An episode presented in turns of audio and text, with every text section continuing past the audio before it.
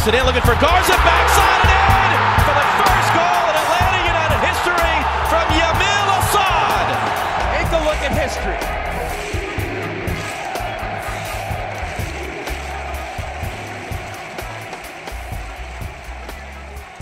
Hi, y'all, and welcome to Five Stripe Final, the one and only highly distributed audio discussion discussing all things Atlanta United post game. After each game, each game, we talk post game. We talk everything after the game, right here, right now on the H Dad. Yes, I'm stalling. Why, you ask? Because I'm stumbling over this intro. Anyway, welcome to Five Stripe Final. I'm J. Sam Jones of Dirty South Soccer. Joe Patrick is over there. Say hi, Joe.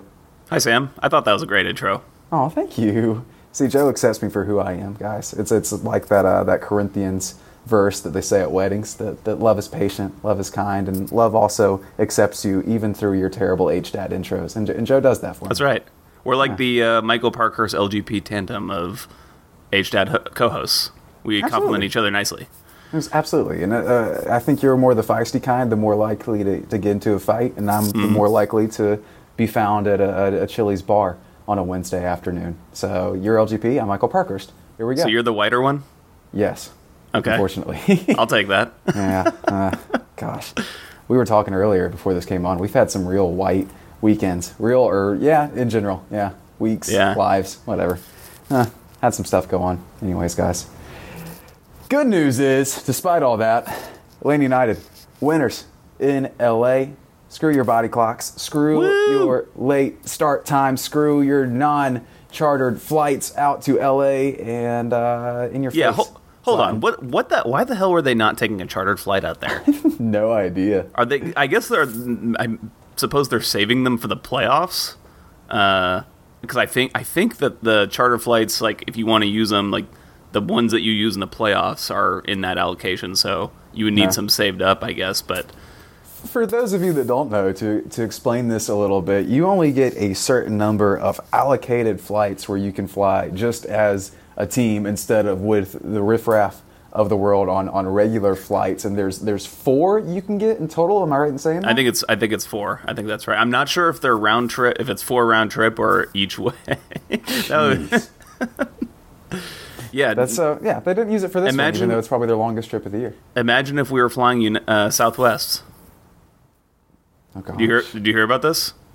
Wait, Southwest flight where the does, like, engine blew Michael out. Parkhurst have a dog he's going to put in like the overhead thing? Oh my like gosh, no, it's way worse. Make it? Oh, it's, way worse. than that. there was a, there was a Southwest flight where the engine exploded and Oh. a piece of metal went through the window and a woman was partially sucked out and she later died. Oh. Sorry Well, to bring the, the mood down bit here, but Well, yeah, the good news is we won. that could be Atlanta. game. Atlanta United could have been on that flight. Come on, come on, Garber. Let's get some. Let's get some chartered flights here. For real, for real. I, of course, I don't know how much charter flight's really gonna affect that too much. I mean, planes are planes. They're they're flying metal death traps. That's why I walk everywhere I go. Um, but Boots on the ground. yes, where everything is perfectly safe. Nothing bad has ever happened on the ground. You can you can fact check me on that. Anyway, five stripes, two nothing winners over Los Angeles, the Galaxy version this time. Uh, things started off really well for Atlanta United. There was an initial kind of moment there where Ola Kamara, uh, aka not Zlatan, almost had a bicycle kick in about the seventh minute to get things going for it. the LA Galaxy.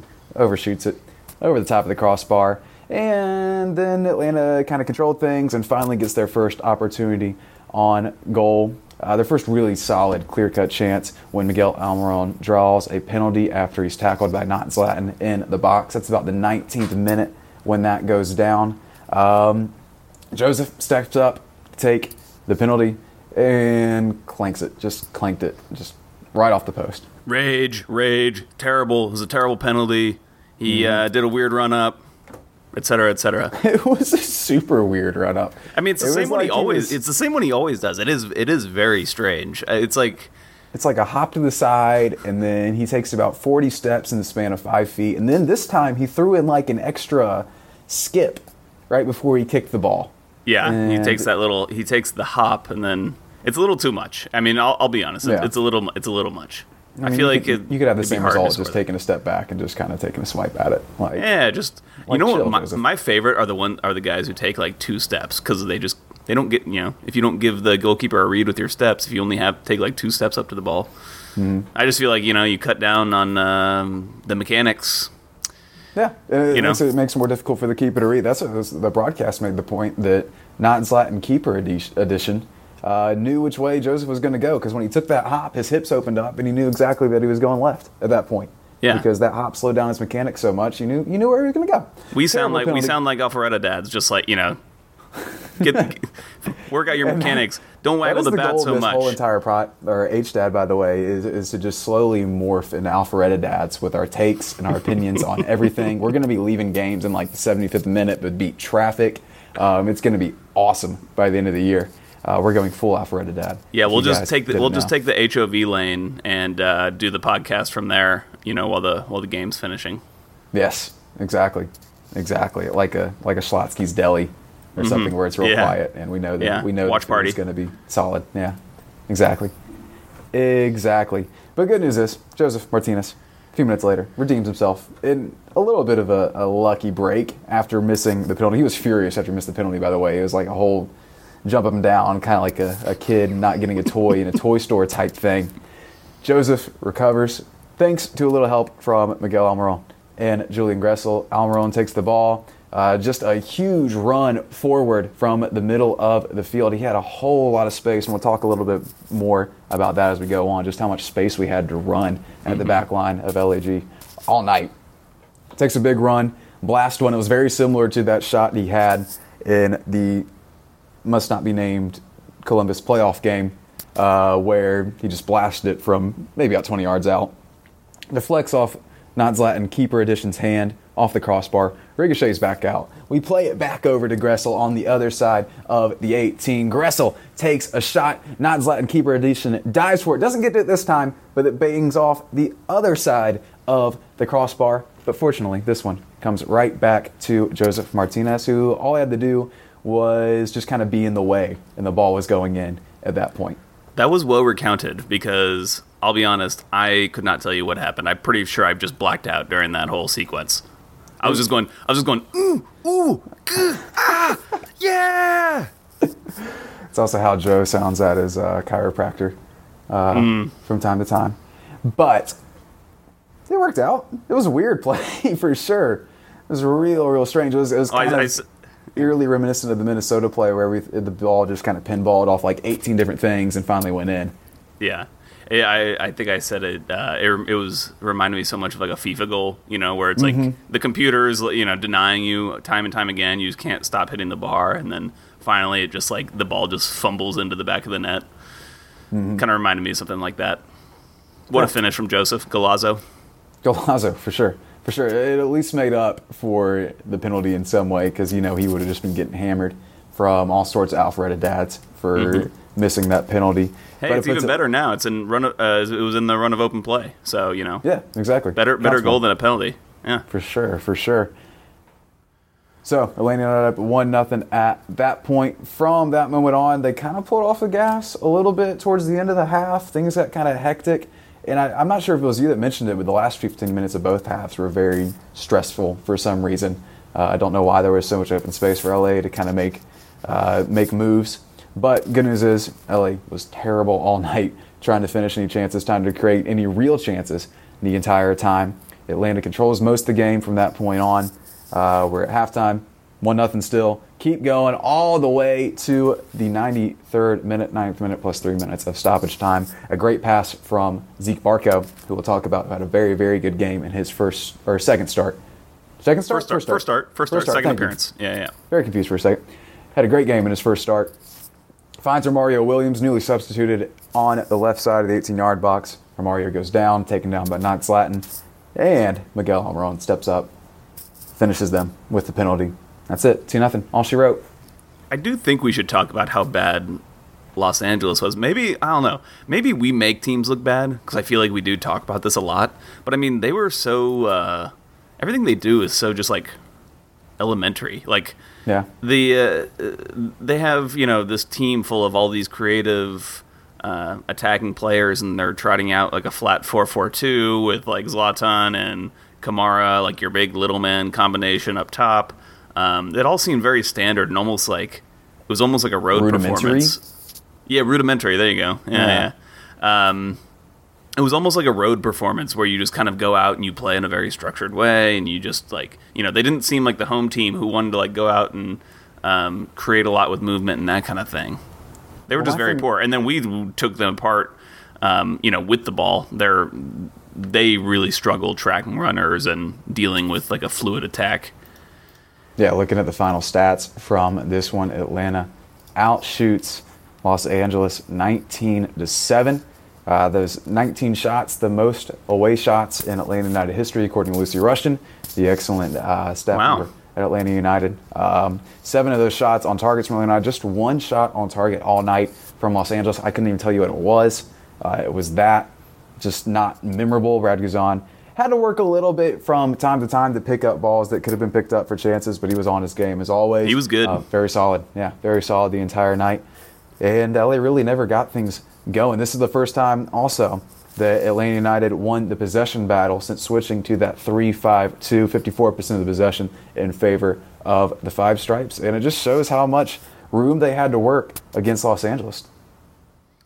Yeah, I mean, uh, Los Angeles. I feel like their counter to they, they knew we were going to come out and play a, a very fluid brand, so they sat quite deep, um, basically just trying to deny any space in the box to us, uh, which I guess you can say that worked decently well. Um, but like you said, we still had a ton of chances. We really the score line does not reflect how well we played in this game. I mean, we had we definitely we could have scored on the penalty. We had a couple other just like very good chances. Um, Gressel whipping in balls right into the box, um, right in between in that dangerous area, kind of between the the last defender and the goalkeeper.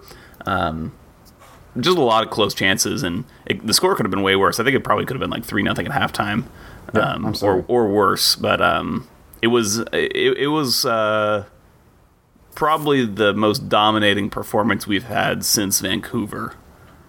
Yeah, I don't think I so. would say. I don't think so. We, of course, we beat LAFC 5 nothing, but all those goals seemed to come very late and all just kind of out of Yeah. nowhere all of a sudden. This one, it seemed like Atlanta was the better team from the word go. I think we talked about the expected goals, which, if those of you don't know about expected goals, I'll try to sum this up as easily as possible. Uh, it's just the amount of goals that are likely to come based on the places where we took shots, if that makes sense. Does that make sense? Yeah, Okay. Um, our expected goals somewhere around four, I think four to one was where it probably would have ended up. Um, like we said, it, it just could have been worse. I think my headline for the recap that I, I somewhat drunkenly wrote uh, last night was five stripes mercifully only score two goals Yeah. against Los Angeles. Uh, we were all yeah. we were all drunk last night. These late think so. games, these It late games, I, I, just, I just can't control myself. Yeah, I just get bored. It's like Yeah. I, I'm like getting drunk out of boredom. exactly. Next thing, next thing you know, you got to write a 600 word article. and, and, and you're naming players like Parker Cleveland on the article apparently. Shout out Parker Cleveland for getting uh, getting into the uh, post match recap. His first MLS minutes. Wow. Big big moment for DSS blogger Parker Cleveland. Um, good news is we all made it through at least coherently enough to, to at least understand a little bit about what happened. Um, You know, game in, course, game out. Joe- Parker shows up. yeah, exactly. Exactly. Of course, Joe, uh, I was a, a little buzzed, like I said. Not, not like gone, but like enough to like maybe, here. maybe Right. miss like maybe a few things here Right. and there. Did, did, We're not did the- did degenerates. the big Swedish guy even play uh, last night? Who? The big, the big, tall Swedish guy they brought in a few weeks ago. I don't know who you're talking about. Hmm. Hmm. Oh, well, if oh, he'd have done anything, I could tell you his name. I, I just can't remember right Yeah, Zlatan. Yeah, yeah, yeah, yeah, Oh, that yeah. um, yeah. I don't know. I don't remember him doing much. now. Right. Um, Maybe, was he in McCann's pocket? Oh, that, that's that. That would have been where he was. That would have been where he was. Oh, Right okay, there, yeah, yeah, right there in. Chris McCann's pocket. yes. Okay. Well, that makes sense why I couldn't see him. I couldn't see him. Yeah. Mm, nice. Yeah, I mean, uh, to to be serious here, I mean, it was pretty impressive the way that they defended him. I think Michael Parker said uh, before the game, and then again after, he kind of reiterated that the plan was to keep him as far away from goal as possible. Um, and to do that, you basically push the line up. You just, you know, the, the higher up line you play, I mean, unless he's going to linger outside like Josef Martinez, um, you know, he, Zlatan is further away from goal. So that was the strategy going in for Atlanta United, and I think that it worked well. Um, they really took advantage of his uh, immobility at this point in his career.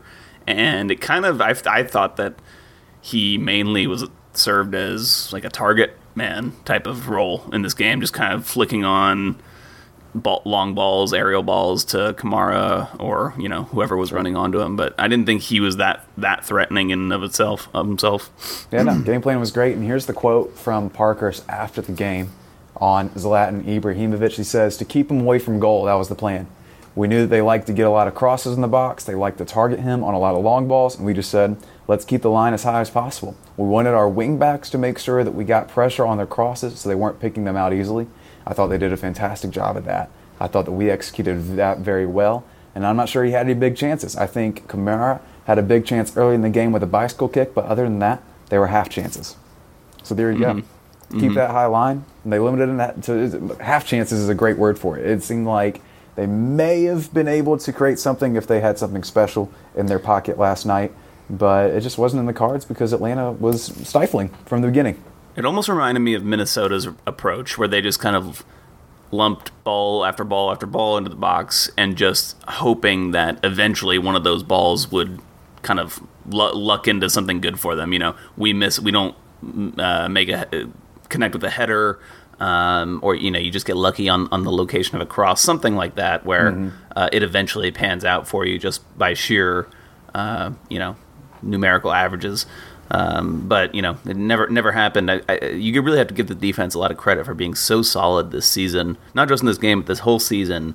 Um, well, I guess except for the first game, in being um, so like accurate with their or precise, I guess, in defense with uh, the headers, the clearances, those kinds of things, where they're just not making mistakes. And I think Tata Martino said earlier in the season that that was their big problem uh, against Houston and just in general with the team, even going back to the last year, was uh, that you know it comes down to individual mistakes. If if individual mistakes aren't getting made, then the team tends to perform well and tends to get results. And I think we're starting to see that right now. Remember how panicked we were after Houston? Remember how much we were Oh my freaking gosh. out? and to be fair, we've, we've mentioned this. I think this comes up in the Slack about once a day now that uh, Lorenz was starting at center back and Chris McCann was in the midfield. Now that we flipped them, it seems to work perfectly. What a huge revelation that is. It, seems like such a small thing, you know, but it makes such a big difference to put two players in their natural position or in their more, most comfortable positions as opposed to their, you know, well, least comfortable position. Crazy, right? Yeah. it's crazy. It's weird that is it weird that Tata Martino like didn't Didn't know that? recognize that at that Right. point. You know, he'd been he'd had Jeff for an entire season and McCann. He'd, Mm-hmm, they'd both been there the entire previous year. Is it weird? Should we have expected him to kind of know not to do that? But I don't know. I, I At least it got like We should have. That, that was. I think I said this after the Houston game. If we know that, why don't they know that? Yeah, yeah. You know, you always expect them to be one step ahead. That was just not the case with that uh, pairing there. But it's worked out beautifully so far as we switched to the three-five-two. And Um, and and and another another thing that I think is really making this team tick, and we can talk. It's you know whatever formation we're playing. I think the biggest difference between now and that Houston game is the play of Darlington Nagbe and how effective he is at carrying the ball forward. Um, basically, just controlling the ball. He's he's a little more conservative um, in his positioning than he was during that Houston game um, when he was. It was his first you know competitive game with the new team and you could you could well now it's easier to see now what kind of a difference he was playing back then if that makes sense. Like Sure. you know He was also at that point it was like in the at- midfield. yeah i mean I, I remember at that point we were i was thinking like oh is this like Nagbe is this all he's going to be capable of doing for us? Is basically being like an attacking midfielder which we already have but um, yeah i think he's adapted his game very well and it's proving huge results for for the team. Yeah, and he was a huge reason why we were able to keep Mr. Possession last night. He's so good in the middle of the park. Uh, he also was helped out a lot by Ezequiel, uh, who is kind of I don't even know what you would call him, winger Nagbe, attacking Nagbe. Uh, he's very, maybe not possession oriented, but very good at retaining the ball. And Yeah. we got to see a full 90 minutes of that this time. Yeah, yeah. Um, I think I said yeah. The, Barco's just great. He doesn't lose the ball. He doesn't give the ball up easily, which is uh, kind of a rare thing with a attacking midfielder. You kind of like we have a guy like Miguel Almiron who um, loves to go just like balls to the wall attacking, and you know if he loses the ball, he loses the ball. But he's going to he's very vertical. Uh, I guess you could describe him, and just like very direct and like wanting to go for goal um, very very often. And Barco, you know, he wants to do that, but he has such good feet that he can kind of recognize when it's not on and kind of pull himself back out with the ball and recycle and then you know move it and just recycle possession that way. Yeah. And I was also very impressed with his um, his vision to like switch the switch the play. Like there were a few times he found Gressel just wide open on the on the other flank um, on the right. Very impressive for a, for a young kid, and Yeah. delivered those balls with uh, with great accuracy as well. Absolutely. You kind of really didn't notice it unless you're paying a whole lot of attention, but a lot of the, the movements that created chances were started by some kind of Barco through ball or Barco switching the field. Uh, he was very, very precise with those passes last night, and it eventually came to fruition in the form of a Mario Williams uh, penalty on that last pass that he made, a great through ball into Romario.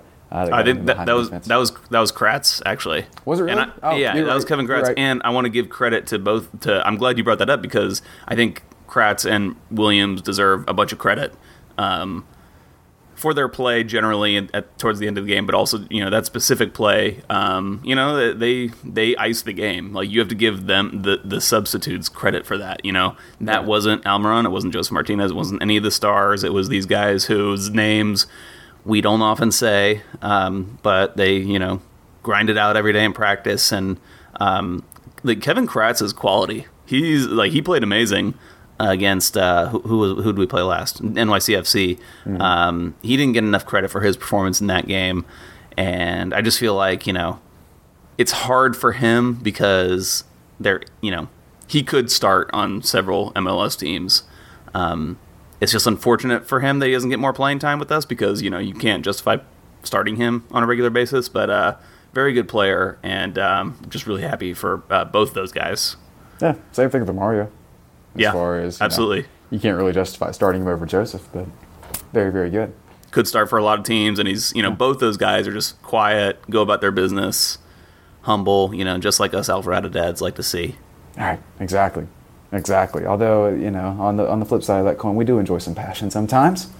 sometimes, right? Yeah. you can't be Alpharetta dad all the time. You want to go into the listener questions? I guess we have to. Let's do it. Um, let's see. Our first question comes from uh, at D Brentford D, at D Brent Crawford. He says, uh, "Does Barco seem hesitant to shoot? I'm not used to his game yet, but he seems much more pass first than I would have thought." Uh, that's just it. We're not used to his game yet. He is very pass first. Uh, everything we can kind of see uh, Yeah. from him. Yeah, I mean, Oh. he was never a big scorer uh, No. at Independiente. Is he's funny because he scored he scored the penalty in that in that final. So I think a lot of people thought um, or kind of assumed that, that that was something he did quite often. He only had five goals at Independiente in his career. So um, I'm not sure that probably does not include Cup. I'm just looking on Wikipedia. Um, looks like he had eight total goals. So that one that would include the Sudamericana um, where I think he scored three goals there in that competition last year. So like almost half his career goals have- came in that one competition. Um, but yeah, I don't think he's not like a shooter. He's not a big shooter. Um, yeah, he's more of a distributor, dribbler, you know, create chaos type of guy. Yeah. Um, so is I think that, I think that's what what, we're we looking can for in him. Yeah. Yeah, and that's fine. I mean, we don't need him. Uh, you know, well, he needs to shoot when he's open just to keep defenses honest. But we need to just continue to feed Josef as much as as much as we can, so that he can smash all the MLS records. But you know, also that just seems like a strategy that tends to play out well for us. Yeah, 25 goals in 27 games for Josef. By the way, at this point, that's decent enough. Uh, but yeah, no, Ezequiel's not going to be a guy that's really going to, you know, break off a 20 goal season out of nowhere. Not at this point, anyway. There may Yeah. come a point where he starts taking a few more shots on Yeah. goal. Uh, but And- right and I- now, very much a distributor. And I get the sense that also there's a little bit of him just kind of being like laying low within hi knowing his role in the squad, being a little more like humble, I guess, and wanting to facilitate more for his teammates rather than like coming in and be like, "Yo, this is my show. This is the bar. This is the boat show," you know, and uh, and kind of rub, rub off the wrong way on some of his more veteran teammates. As any as any 18 year old with a wife would tell you, it, it's important to be humble and to create those kind of relationships. You know, uh, it's just what you learn in marriage, Joe. It's Yeah. what you learn. You know, Yeah. Gotta share the rock sometimes. What was that? What's that love quote? Uh, love is kind. Love is not uh, pushy.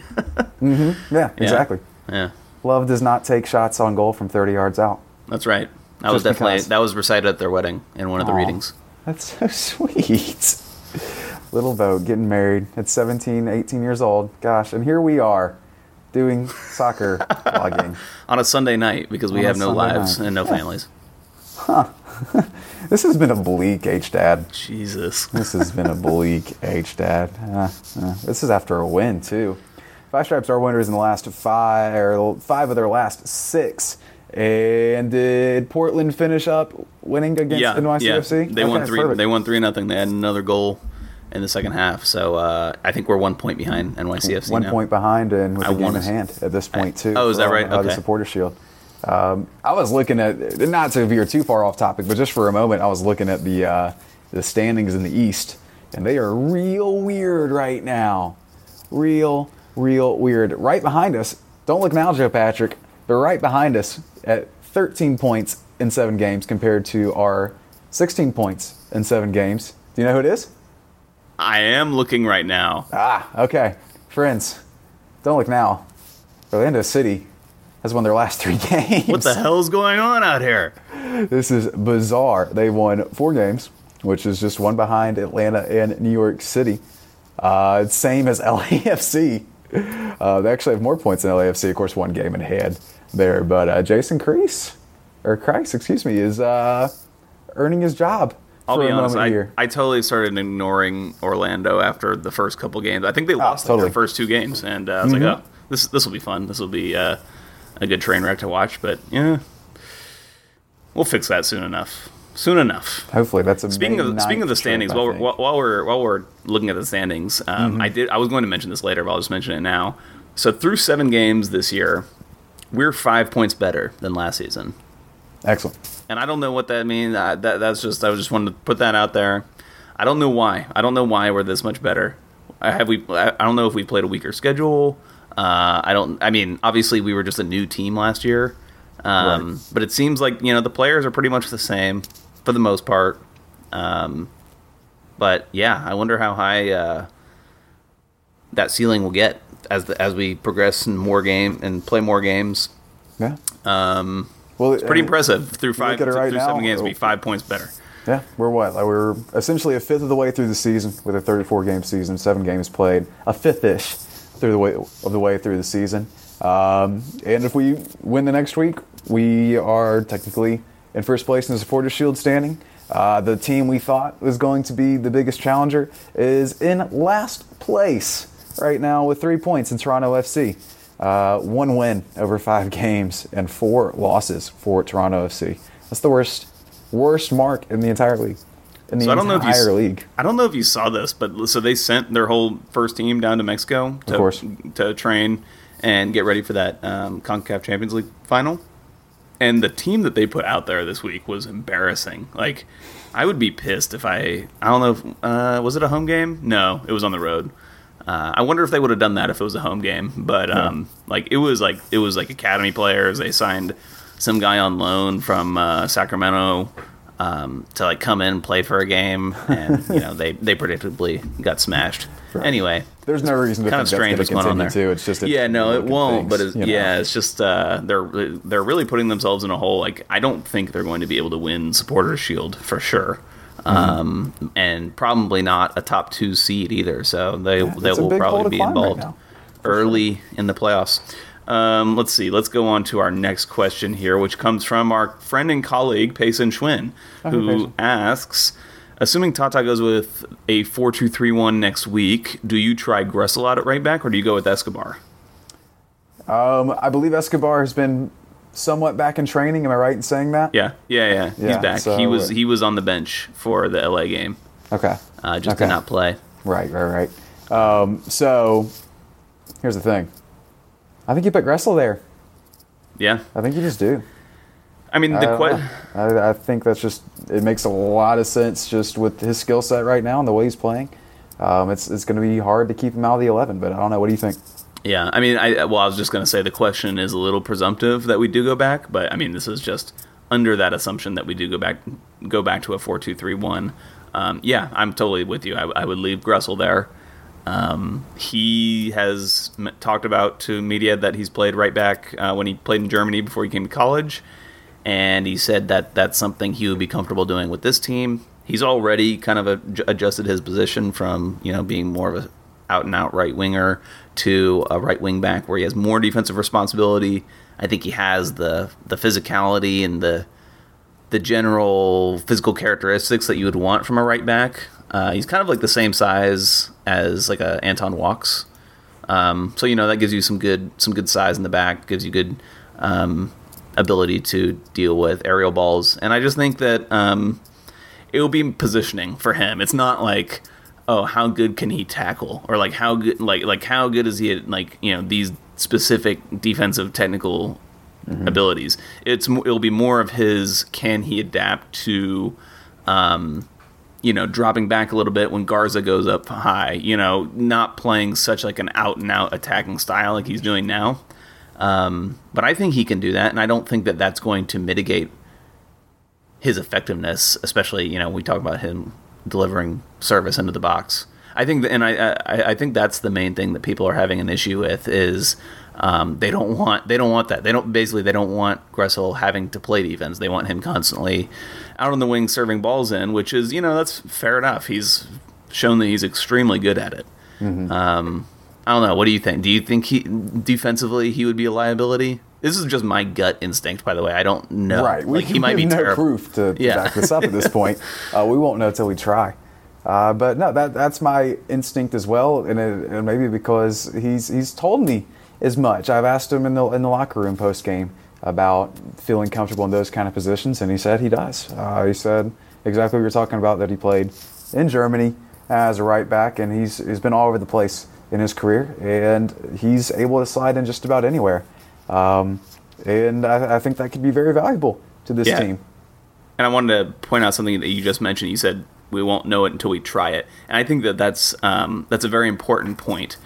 And a lot of I've seen a lot of people talking in forums or on Twitter or whatever um, that we shouldn't fix what's not broken, and that is generally in life a very good, wise uh, yeah, saying to go by. But I think in this case, you want to experiment with some things. Um, you want to know if Gressel can play right back for you. You want to know how to how to get this team functioning correctly in a four two three one in general. Uh, you want to figure these things out now so that when the playoffs come, you have them in your back pocket to be able to pull out and use. Um, if we stuck with a three four three or you know whatever three five two, um, you know all season, and then what happens? You know what what if we need find the need to go to a four two three one? What if someone gets hurt or something that we have to adjust? Uh, you know what if, like what if Gressel gets hurt? Then then the four two three one is a natural adjustment. But what if we haven't been playing in it at all? So there's just you know we might as well while we have this time we're kind of in good form players are clicking um, you know let's let's try some things Yeah. fuck it let's do it live Why not? Why Yeah. not? It's it's just like a little bit of experimentation. Nothing wrong with that, right? This is our early years. We should be figuring stuff out. You know? that's right yeah Yeah, this is a part of the maturation process. we need to find out about ourselves Mm-hmm. discover ourselves by, by trying new things, new things Exactly. in new ways.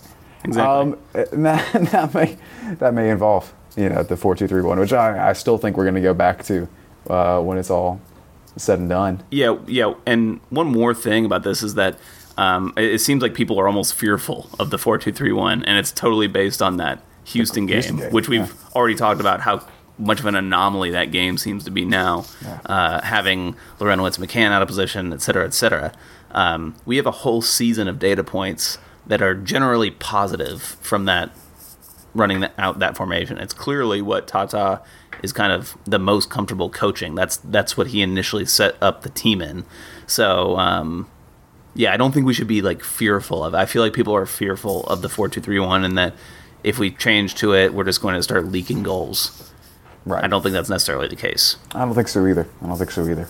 Uh, it will be interesting if it does happen. I think a few players might improve going forward. I think I mentioned in the chat today about Ezequiel Barco maybe being more effective in the 4 2 3 1. And not that he wasn't effective last night, but he may be just a lot more comfortable going out wide and, and cutting in a lot like Asad did last year and being able to play through balls and all that kind of stuff. And Yeah, there are tactical considerations to it, like like you just said, uh, as opposed to just trying to fit in the best players or whatever into a system. Um, there are tactical considerations as well. You know, I think I totally agree with you. I think Ezequiel Barco is best served as that left attacking midfielder, um, cutting in, driving in at, at fullbacks, going one on one, and Tito kind of the same thing. Him playing on the right side, stretching the field, stretching the pitch, getting in behind the defense. So I think there's more to it that we we we like to on Twitter. It's like you know. The, the the fun thing to do is talk about how you can fit in every single player into a formation, but uh, yeah, I think tactically it, it will it has its benefits for sure as well. yeah. That's the last thing I'll have to say on that. Yeah, for sure. For sure. We'll move on to our next question. I'm talking about not giving up any goals. This comes from at Kirk Churb Street, which is an amazing handle. Thank you that is, that, I laughed when I first saw that. Uh, he asked, with Larry's consistent impact and fitness thus far, and Mbia out of the picture, how likely is Atlanta United to sign another six? And we've been talking about this for the last four years uh, about the the six watch, everything with that. Uh, Seattle Football somewhat jokingly said we're going after Luka Modric. Don't know if that's true. It's not. It might be. It's not. Uh, and it's just one of those things we mentioned it. I think in preseason, I definitely know this was my thought process that we were gonna wait to find the best possible person, and uh, we're, we're with Larentowicz for a while, and I don't think that's a bad thing. Uh, well, I'll talk more about Jeff later in the night. Hint, hint. Uh, but he was extremely, extremely good last night. One of his best games, uh, maybe ever, in a five Yeah. stripes uniform. Uh, when all is said and done, there we'll, uh, we'll take a look at the stats too as well. Dude was solid, uh, even despite his jersey coming apart at the seams, um, while simultaneously saving the ocean. Oh, by the way, shout out to ending global warming. We did it with those jerseys last night, with both teams wearing those jerseys. Global warming, Did, not did a you thing see? anymore. Did you see Doug Roberson's tweet just burning everyone No, about what this? was that? He said, "He said, uh, I guess everyone in MLS is plastic now." Or something. Oh, that's solid, Doug. yeah, Well done. bravo! Shout I out, gave him a little hat tip from my couch. Yes, you can see it, but we both had tips. But uh, yeah. So going back to the sixth thing. So and this has been like a point of contention. Actually, Doug has kind of been a little, uh, you know, rambunctious about this, where he's totally in the corner where we don't need one. He seems to be in the corner that saying that we don't need one because Larentowicz, judging by his performances so far, is obviously good enough. Um, and that's totally true. Like Jeff Larentowicz is good enough to be our starter for this entire year, and if we like, he's a good enough player to be the starting central defensive midfielder on an MLS Cup winning team on this on this Atlanta United team. Yeah. Um, and a lot of you know, I along with others have pointed out the fact that his age kind of contributes negatively to um, to this whole situation. And it's not that his legs are going to fall off because he's 36. It's just that if he gets hurt, it's going to take him longer to recover. There's just more negative variables that go along with being 36 than there are with being 26. So um, it's just a it's just a riskier play to not have a suitable backup for him. Um, and I think that the front office knows that. I mean, why were they even talking to Mbia if they if they weren't serious about trying to bring in a six? Sure. I think I think they do want to bring in a defensive midfielder, but um, like we've heard from you know Tata and other people, uh, I think Carlos Bocanegra has sp- spoken about this as well. They just want to make sure it's the right player. They just want to make sure they're getting the right player at the right price, um, you know, and at in the right situation to come into this team and help in the best way he can. And if that means he comes in and is a backup to Jeff Larentowicz, then so be it. Yep. Um, but yeah, anyway, so I think we're still in for one. As as far as what are the chances, I think like slim to none that we get one. Um, you know, before this deadline, this uh, May 1st I think the transfer window is up in about a week here. Um, yeah, I don't think that's happening at all. But uh, you know, I think they could go in in the summer. They should have money. They should have about actually. I Toyota Football shared with me a chart of like projected uh, amount, amounts of allocation money the team should have it right now, and I remember seeing that Atlanta had like above average. I'll see if I can go dig that up and uh, I'll share it out from the Twitter our Twitter account um, if I can find it. But we have money to spend. It's just you know when you get in these foreign players, even if we have money to spend, it's still not that much money. Um, if you ha- especially if you have to figure in a, a transfer value of any kind or a transfer uh, fee of any kind, so it'll be it'll be difficult. But I think we'll I think we'll keep looking for sure, and we'll definitely need one going into next season. So we're definitely scouting it. Yes, uh, I think I think this next window is probably where their timetable is at. Uh, when that next window opens up, I would imagine we'll see someone of some kind come in, even if it is just a backup to spell the guy. Um, I know there was some hope, I think, for Oliver Shannon to come in, or maybe someone like that to Yeah. step up from the twos. Apparently, that's not going to happen uh, due to some recent performances from that end. Um, so th- th- someone is out there that they're looking for and looking at right now. I'm sure that's going to come in at least to, to spell this guy. But uh, Doug has made the point, and I completely agree that, that Jeff is very, very much in shape for a 34, 35 year old. Um, and uh, there's no reason to think that he won't be able to keep it up. But it's like it's like you said, there's a higher risk. It's like buying a car that insurance companies say, okay, your risk has gone up. It's going to cost you a little more to uh, just have insurance on this because the risk is higher, and that's just it. We've we have we have a very fancy sports car in Jeff Larentowicz, uh, which is the only time anyone has ever said that about Jeff Larentowicz. But our risk has gone up with having that. Um, By the way, highly recommend. I just did that. I was caught myself doing this a couple times during the game. Um, anyone who's wa- when you're watching your next Atlanta United game, or if you're going to rewatch this LA Galaxy one, just take like a solid three or four minutes of game time and just look at no one but Jeff Larentowicz. oh, it's It's it's it's great. It's just It's great incredible. to watch how he moves around the field, how he makes himself. You know, he's not always making himself like available for a pass, but sometimes he's like making himself available for like the next pass, like kind of like you know getting seeing it happen before it happens. It's great. My and you can learn a lot from it, especially if you're a young, if you're a kid, or if you're out in Alpharetta dad who wants to show your Mm-hmm. son how to play uh, defensive midfielder. Absolutely, absolutely. My favorite is he's very good at just sitting back and baiting players to make passes they don't know that they don't want to make yet. But Jeff knows. Jeff Yeah. knows they don't want to make that pass, and then he'll cut Yep. it off as soon as he's baited them into it. And it's beautiful. We didn't get a chance to talk about last week when uh, Jeff was directing traffic running backwards at a full sprint. Uh, one-on-one situation with Parkhurst. He directs Parkhurst to the right side, picks up the left side of the running player, and uh, forces them into a mistake that eventually led to a goal for Atlanta United. Uh, it was beautiful. I want to frame that entire moment. That entire moment is my heart song and what I live for as a person, fan, whatever you want to call it. Um, let's move on to our next question. Uh, how many? You're a blogger. yeah, that's what I am. that's what I am, and I wear it proudly. Hashtag blogger. Hashtag blogger. Um, this next question comes from at Kevin Baytil. He says, How many and which players have a chance to make the MLS All Star team best on their performance? Wow. I, I think I still might be, be a little woozy from last night's game, y'all. I, I've confused Kratz with Barco. Uh, I've done all sorts of weird things here. Uh, please, please pardon me today, y'all. Uh, this is my this is my Josef last week game. Uh, no touches, uh, minimal involvement. Just letting Joe do his thing. Um, how many and which players have a chance to make the MLS All Star team based on their performance in the first seven games? Hint Gressel, Miggy, Josef, and Parkhurst.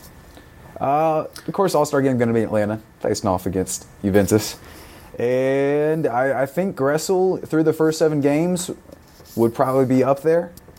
Uh, at least I would- close, yeah. maybe. But How is how, uh, okay? How how is All Star games determined? I really don't care about All Star games, so I don't look into these things. How the, how these teams are chosen? Is it a fan vote, and then the coach gets to select?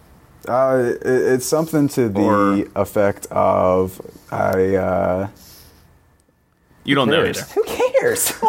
Okay, so um, Josef definitely getting in. Miggy definitely getting in. Mm-hmm, Parkhurst should get in. Gressel Gressel's a tough one. Gressel's a really tough one because you have like they're going to count him as like a as like a, a midfielder, I think. And, and, here's And- Dressel too. He may not be in the starting eleven for every game going forward, all that kind of thing. You know, yeah. by the time we get to, to late That's true. summer, he may That's not have true. made the appearances that merit that kind of honor award. Yeah. Is it an honor? I don't know. It seems more like a punishment. it's so weird. All Star games are weird, but um, but yeah, it, it, him being a midfielder is just tough because he doesn't have like that super high name recognition yet around the league, and you've got all these. He's competing against all these other like d- uh, designated players and these like fancy international types. Um, then again, he's an international, I guess. But uh, yeah, it, it- I think it'll be harder for him. But I mean, as of right now, I think you would definitely like put him into a an all star squad. Um, but it'll just we'll see if it, if that if it comes if it comes down to that. Um, when it's time for the all star selections, and I think Barco is going to be in there in that contention too. By the time this time comes, I mean, he's so fucking good. Like, Yeah. I don't know how to say it other than he's so damn good. Like he is going to make defenses look silly, and he's going to have a lot of highlight reel moments in this league. I can already see, I can already see it after after after one game. You you can't you cannot deny this man. No, not at all. And you can't deny how, how little I really, really care about the All Star game. I think you might feel the same. uh, we'll talk about that more as it kind of comes up, or we may never talk about it again. Either way. But I think those are all good shouts, Kevin. I think that Yes. I think that all four of those guys are would definitely be in in with the shout. I don't think LGP would get in this year. yeah, no, not not Even even if he, seven it's hard no. to come back with from kind of how shaky he looked early. Uh, to come back from that as a center back, you kind of have to be consistent throughout. Moving on Yeah, let's to our move next on. one. This one, this one's real weird, man. I'm not quite sure why we included it. I love these questions. okay, this one comes from at Zach underscore Russell. Uh, oh man, I think Zach has one of the, my favorite Twitter stories of all time. I was asking for takes on Dallas, Texas, uh, when I was writing a haters guide to Dallas. One of my favorite haters guides I've ever ever wrote, written, whatever you want to call it. Uh, was asking him for his opinions, people for their opinions on Dallas. He had a story from the uh, the annual Red River Shootout between Oklahoma and Texas. Said someone offered him, Texas fan, offered him, you know, yay, about five thousand bucks for like a seat, and my man Zach said no. Zach said no. And I think this is the right person I'm talking about. I'm not entirely sure. Sorry if this isn't you at all, Zach. But uh, no, he, said, he just says, no, I'm going to stick with my team. I want to see this game. Um, I know that Oklahoma is coming in ranked one of the best teams in the country. Zach denies himself the opportunity to make 5,000 easy dollars. Hmm. Oklahoma won 63 to 10. So, prayers up for Zach if that is the same person we're talking about. anyway, Well, it uh, seemed to definitely rubbed off on him because Yes. now he's got now he's just thinking crazy things. He's probably like hot takes. now he's now he's huffing paint cans and talking about uh, what are the perc- what's the percentage chance that in a few years the sell-on fee for Miguel Almiron will end up being less less than Julian Gressel. I think it's about five thousand dollars. I think, or fi- you know, the, the difference in fees there for uh, both of them, so we could pay back uh, whatever you missed out on there, Zach. Uh, I imagine Zach, like, five thousand dollars. I- I go ahead. I'm imagining Zach like in a in his apartment, like Charlie from uh, It's Always Sunny, just like yeah, huffing the paint cans and coming up with these crazy takes. But um, Zach anyway, sending these questions from under under under the bridge, down in the sewers. I don't think that the chances um, are high at all of, of this happening. But this is the reason why. Let me let, let's explain this a little bit because um, so trans the, a transfer fee value is not like a necessarily depend like it's not like oh if a player is this good he's worth this amount of money which it is kind of like that in video games and such um, tra- there's so many factors that that come into a transfer value, and the reason why this would never happen is that Atlanta has already bought Miguel Almiron for like ten million dollars. So, or what was would we? Yeah, it was like ten or no, was it higher than that? Anyway, Uh, it was right was around lot, there. It was a lot of money. there. So he's only going to go for more than that. There's no way they're going to sell him for less than that. As opposed to Gressel, where a team can approach Atlanta and say, "Hey, we will give you know we, you can make five thousand percent uh, return on investment here." Um, for uh, you know, for like five million dollars, like if we give you five million dollars, and that might be something that Atlanta United would be interested in taking. So, um, because of all these factors, I mean, that's just kind of one of them. Another depends on who's buying the player, all this stuff. Um, yeah, I don't Yeah. think that ever. That was the happen. hottest of hot takes there, Zach. Uh, But I, lo- I love hot takes like that. That's That's- why I included it in this conversation. All right. All right. We're going to move on from our listener questions and their hot takes onto our own hot takes. We have some final thoughts about tonight's or last night's game. Joe? Well, we've already one? talked. We've already talked about most of these, but Right. I, I guess my my final thought here is about Chris McCann, our favorite Irishman. It is And impossible to understand. There is no way that man is ever speaking English at any point. Uh, have you ever talked to Chris McCann? uh, well, I know like I've been around him when he's Sure. speaking, but I can never hear what he's saying. yes, he talks like he talks like this. It's just one of these kind of things where it's just kind of. We just we went out there and did our, did our best today. Yeah. Hey, hey Gainer. yeah. Uh, so I don't know. You'll think you'll question think you is, hear though- like yeah, you'll just hear like whispering, and then you'll be like, "Oh, Irish accent" for like a second, Yeah. and yeah. then and then it kind of fades away. But like, is he good or what the hell's going on here? like not like what like what's He's- what he's is not- going on? He's not good, but he's definitely he's been on the field with a good team. Mm-hmm. Uh, helps cover for a lot of his his mistakes sometimes. Um, he's not been necessarily phenomenal, but he hasn't been detrimental through these few games where he's been at center back. Um, Yeah. and it's the same thing as, as when he came in for Garza at left back last year, where he came in and was good enough. And that's all we're needing right now from a person we expect to be a backup player, uh, a backup contributor. And Yeah, that's uh, true. that's that's all we need from Chris. So Chris, keep it up, bud. Good job. There's no there's no better Chris McCann than confident Chris McCann, Hmm. and he just starts getting in players' faces. I did notice last night that he was just making a lot of runs out from the center back position. And yes, it's like it's like your buddy. It's like your buddy when you're playing FIFA or something, and he's just like you know, he gets the ball at center back, and he's like, "Fuck it, I'm going for a run," and he just yeah, and just starts sprinting with the ball upfield. I love it. Absolutely. And he starts he like there was one there was a picture of him like scowling at Zlatan, you know. He ended up with his jersey. Too. Zlatan was like saw that. cowering. Oh yeah, yeah, yeah. that was great. Yeah, you know, Chris McCann is that dude in uh, your like intramural basketball league that obviously has no discernible skill at playing basketball, but takes like one three just on a whim from maybe 40 feet out and drains it in the very first few minutes of the game. And then jacks up like 30 more shots after that that aren't even close. But that first Yeah. one, man, he he had the confidence from there on out to keep going forward, uh, albeit a little recklessly there Yeah. from Chris McCann. But I don't know. He's not. I can't. It, it would pain me to call He's him not good. like yeah, he's not good, but he's also not bad right now. Yes. So we'll take that. I think. yeah, for sure. For sure. Some people who were very good last night, but you may not have noticed, are our Larentowicz men of the night. Joe Patrick, you want to go first?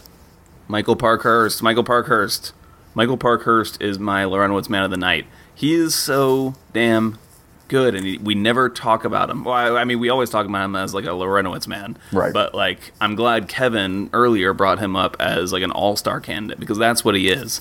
Um, he just doesn't get enough credit for anything he does. His touch, um, dealing with aerial balls, like playing a high line at you know with at his age, Yeah. he's just so good. Like, um, I can't imagine a better partner for someone like LGP. I think we discussed this right off the top, which seems like an hour ago, which it probably is. We're It going probably is. longer been today, the so longest HDAD in the Yeah. history of our HDADs. yeah, it is Already. Uh, oh, it's all right. We, we went with the flow. Um, but anyway, yeah, I just think he's amazing. Um, Yeah, no, he, he does work well as that kind of His- antithesis to, to LGP too. It kind of balances it all out. He has a surprising deftness of touch. Like that, I guess that's Yeah. like the, the thing I can say about him is that like He's so, he's much better with his feet than you would expect by He's a looking at him. gentleman. because Just a he's man, an a layman American of the people. center back. Right. Yeah. You don't expect him to be able to do anything really competently on the ball, but you know, there he is and doing quality things most of the time. Um, I like your note here that it says we always choose defenders because we are the whitest of white people. Um, I That's was true. I was telling you before that I was at a, an auction the other night with the, the whitest thing I've ever been to. Uh, they gave away a Honda Civic, a 2006 Honda Civic. If that tells you anything, big prize of the night. Good lord, that was some white stuff. Uh, moving on to my Larentowicz Man of the Night, and certainly not changing themes here. Uh, my Larentowicz Man of the Night. Joe, do you know who it is? Joe, I do know who it is. I do know. Joe, do you know who the Larentowicz Man of the Night is? Who is it? Who is it? It's Jeff Larentowicz.